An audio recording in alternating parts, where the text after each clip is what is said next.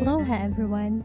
You're listening to today's podcast episode of Just a Girl Seeking Jesus, where you can find helpful quotes, Bible verses, and prayers to motivate and inspire you any time of the day and whatever season of life you are experiencing.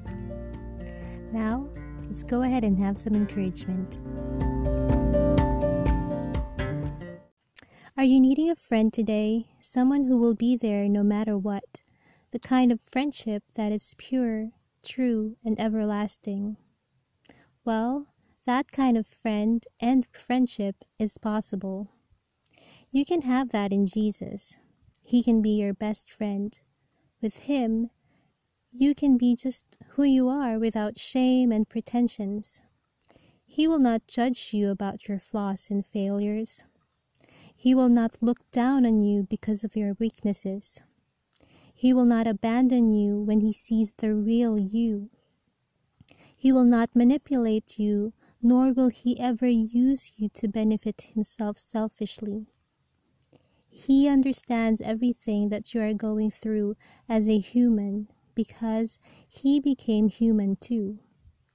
He also smiled like you and enjoyed sharing the gospel to children and anyone who desired to listen to it. He also cried and asked God the Father to take his cup away from him and surrendered to God's holy will in his prayer in Gethsemane. You can start building that friendship with our Lord now.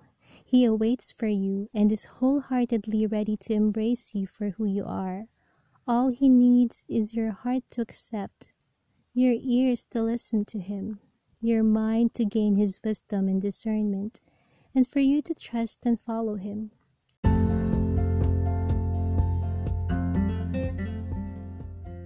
So, go ahead, dear friend, allow Jesus into your heart and your life.